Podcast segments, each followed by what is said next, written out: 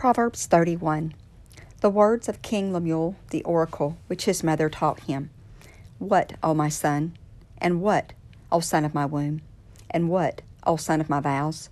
Do not give your strength to a woman, nor your ways to that which destroy kings. It is not for kings, O Lemuel. It is not for kings to drink wine, or for rulers to desire strong drink.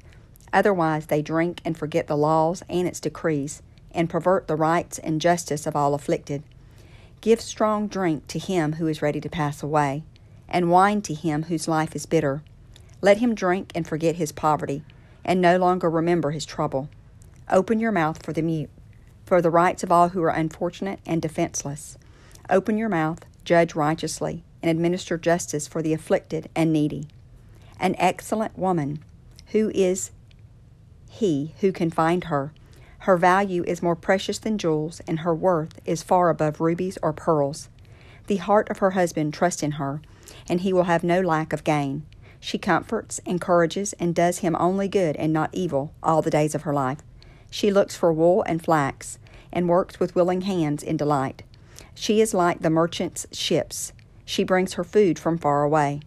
She rises also while it is still night, and gives food to her household, and assigns tasks to her maids.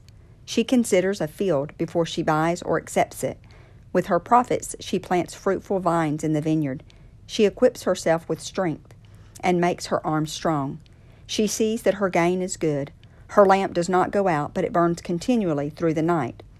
She stretches out her hands to the distaff, and her hands hold the spindle. She opens and extends her hands to the poor, and she reaches out her field hands to the needy. She does not fear the snow for her household for in her household everyone is clothed. She makes herself coverlets, cushions, and rugs of tapestry. Her clothing is linen, pure and fine and purple. Her husband is known in the gates. When he sits among the elders of the land, she makes linen garments and sells them, and supplies sashes to the merchants. Strength and dignity are her clothing, and her position is strong and secure, and she smiles at the future. She opens her mouth in wisdom and the teaching of kindness is on her tongue. She looks well to how things go in her household, and does not eat the bread of idleness. Her children rise up and call her blessed, her husband also, as he praises her, saying, Many daughters have done nobly and well, but you excel them all. Charm and grace are deceptive, and beauty is vain. But a woman who fears the Lord, she shall be praised.